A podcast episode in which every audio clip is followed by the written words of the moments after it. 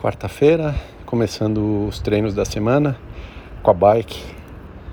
A bike que saio de casa e vou para a ciclovia de quase uma hora, 55, 56 minutos. É, boa, eu acho que é a terceira ou quarta semana seguida, quarta talvez.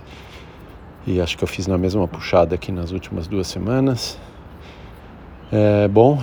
É, saio pegando uma rampinha, caio na ciclovia, dou uma puxada forte, mas não exageradíssima. É um treino legal, treino gostoso de sentir o ar, de ir a, a bike na rua, ao mesmo tempo dar uma puxada.